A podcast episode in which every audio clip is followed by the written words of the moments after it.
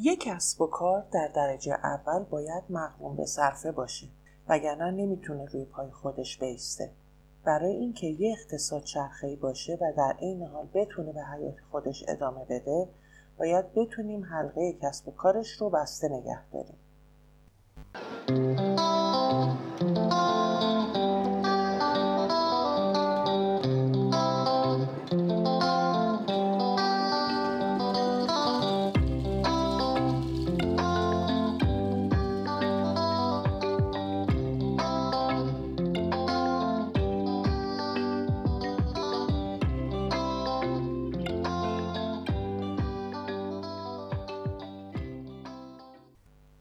سلام.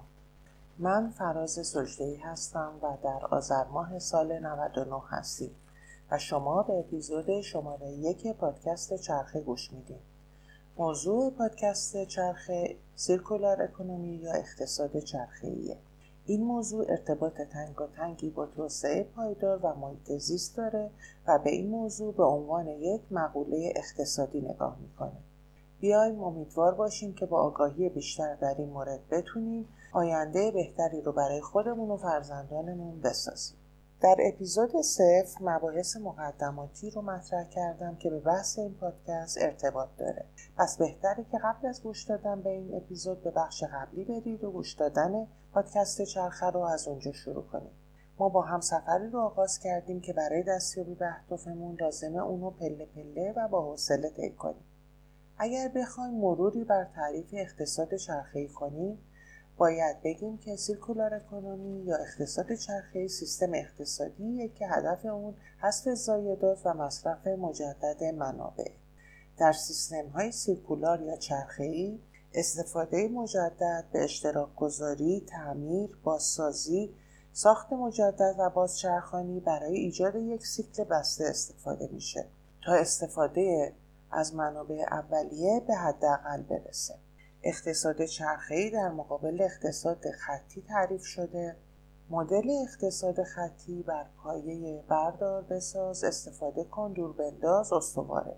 و در اون بشر منابع رو به کار می‌گیره تا چیزی برای مصرف بسازه و پس از استفاده دور بریزه و محیط زیست رو آلوده کنه. در مدل اقتصاد چرخه یاد می‌گیریم که چطور می‌تونیم با ایجاد چرخه در محصولات و مواد یعنی استفاده مجدد و بازچرخانی ارزش ایجاد کنیم.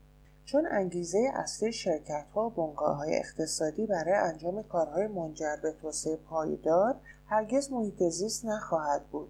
چون همونطور که از اسمشون برمیاد اونا بنگاه های اقتصادی هن و کاری رو انجام میدن که براشون صرفه اقتصادی داشته باشه.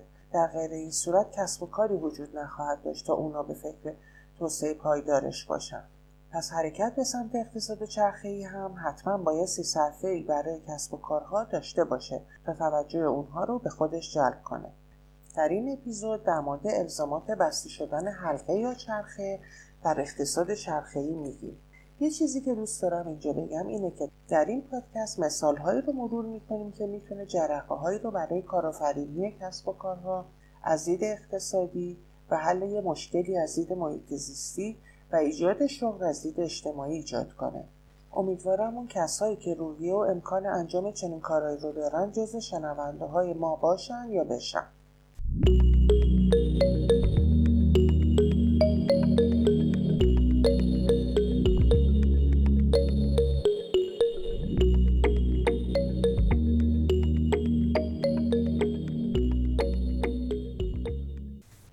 مهمترین نماد اقتصاد چرخه دیاگرام پروانه‌ایه که توسط بنیاد الن مکارتور طراحی شده. این بنیاد از مهمترین نهادهای پیشگام در زمینه اقتصاد چرخه‌ایه.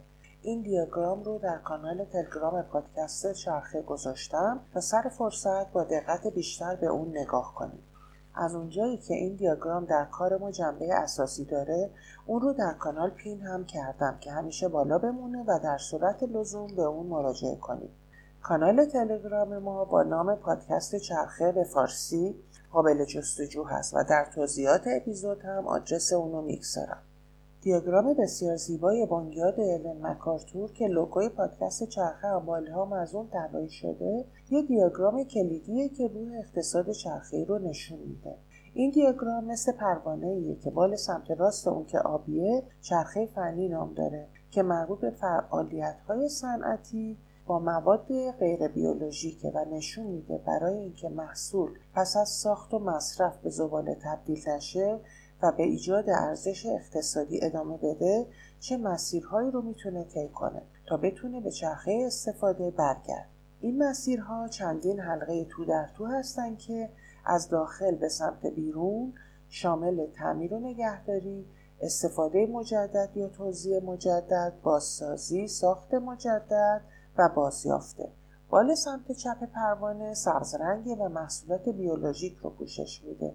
و اون هم شامل فرایندهایی مثل جداسازی مواد شیمیایی، هضم بیهوازی و تبدیل به بیوگازه. نهایتا اگه کار دیگه ای در این دوبال برای ماده نشه انجام داد میشه از طریق سوزوندن ماده رو تبدیل به انرژی کرد که به اون ویست تو انرژی گفته میشه که در این روش معمولا با سوزوندن مستقیم زباله برق یا گرما تولید میشه بدن این پروانه هم اگر از سر به سمت دوم طی بشه اقتصاد خطی رو نشون میده. یعنی اگر محصول پس از مصرف به حلقه های آبی یا سبز اقتصاد چرخه‌ای نیفته نهایتا مسیر اقتصاد خطی رو طی خواهد کرد و به زباله تبدیل و سرنوشتش به لندفیل یا مرکز دفن زباله ختم میشه. این مسیریه که حداکثر تلاش اقتصاد چرخه‌ای اینه که طی نشه.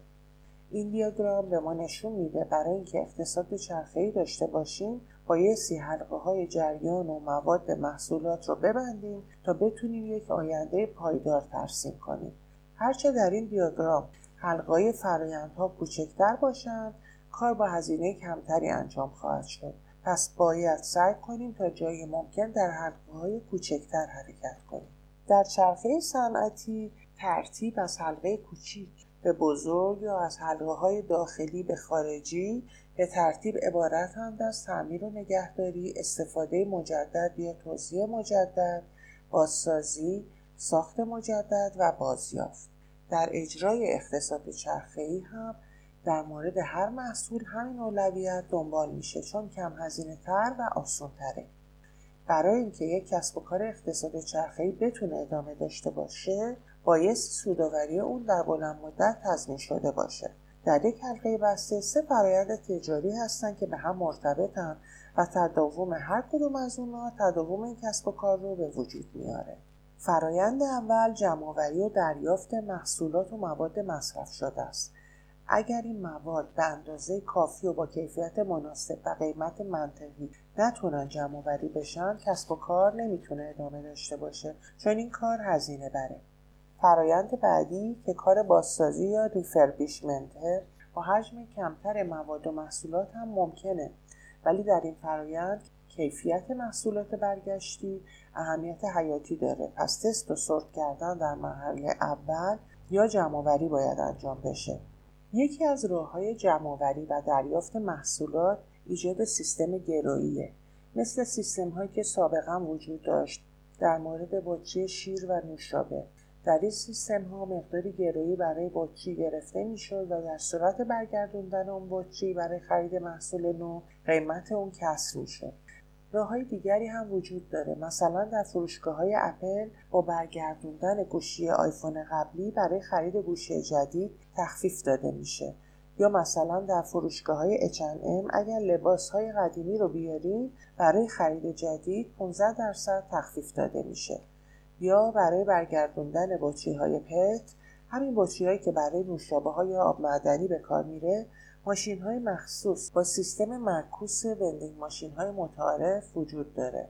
وندینگ ماشین از این ماشین هایی که تو بعضی از هتل ها و جاهای عمومی مثل فرودگاه ها و ایستگاه های قطار وجود داره و با انداختن پول جنس مورد نظر رو تحویل میده. این سیستم های وندینگ ماشین معکوس در واقع برعکس عمل می‌کنن. این ماشین ها بطری های پت رو می‌گیرن و برگه کپان بازپرداخت تحویل میدن. من چند سال پیش در میدون تربار قزل قلعه شبیه همین دستگاه رو دیدم که با گرفتن بطری ها برگه شرکت در قرعه کشی می‌داد. ولی در فروشگاه آلدی هامبورگ دیدم که در همون فروشگاه قبل از خرید بطری ها رو به دستگاه تحویل میدن و برگه معادل باز خرید اونا رو دریافت می‌کنن و در صندوق با ارائه اون این مبلغ از صورت حساب خرید کم میشه. این سیستم رو حتی سال 2002 در فروشگاه آلدی برلین هم دیده بودم. اون موقع این کار دستی انجام می‌شد و افراد بطری ها رو موقع پرداخت به صندوقدار تحویل می‌دادن و مبلغ بازخرید بطری از صورت حساب کم می‌شد. منظورم اینه که سیستمی که اون موقع وجود داشته الان مکانیزه شده. من این سیستم رو در هامبورگ واقعا موثر دیدم چون مردم عادی حالا رشته کم درآمدتر. در قطار فرودگاه و مراکز خرید همه جا چشمشون دنبال بطری خالی بود تا اونا رو جمع کنن و به پول تبدیل کنن. و در واقع به بطری ها به چشم کالاهای به سرعت نقد شونده نگاه می‌کردند و مسلما با وجود چنین سیستمی هرگز شاهد بطری های سرگردان در نهرها و جویها و آبهای جاری نخواهیم بود. این سیستم در کشور ما راه زیادی برای رفتن داره. بعضی از فروشگاه وسایل الکترونیک هم با پس گرفتن وسایل الکترونیک قدیمی روی خرید جدید تخفیف میدن.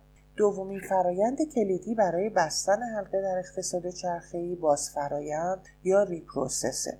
در این روند روی ضایعات محصولات و مواد بایستی یک کاری انجام بشه تا به محصول یا ماده اولیه با کیفیت مناسب تبدیل بشن البته اگر این کار به جایی در سطح ماده اولیه در سطح قطعه یا اجزا انجام بشه سودآورتر خواهد بود. مثلا اگر یک کارتریج پرینتر رو با جوهر مجددا پر کنیم سودآورتره از اینکه موادش رو بازیافت کنیم.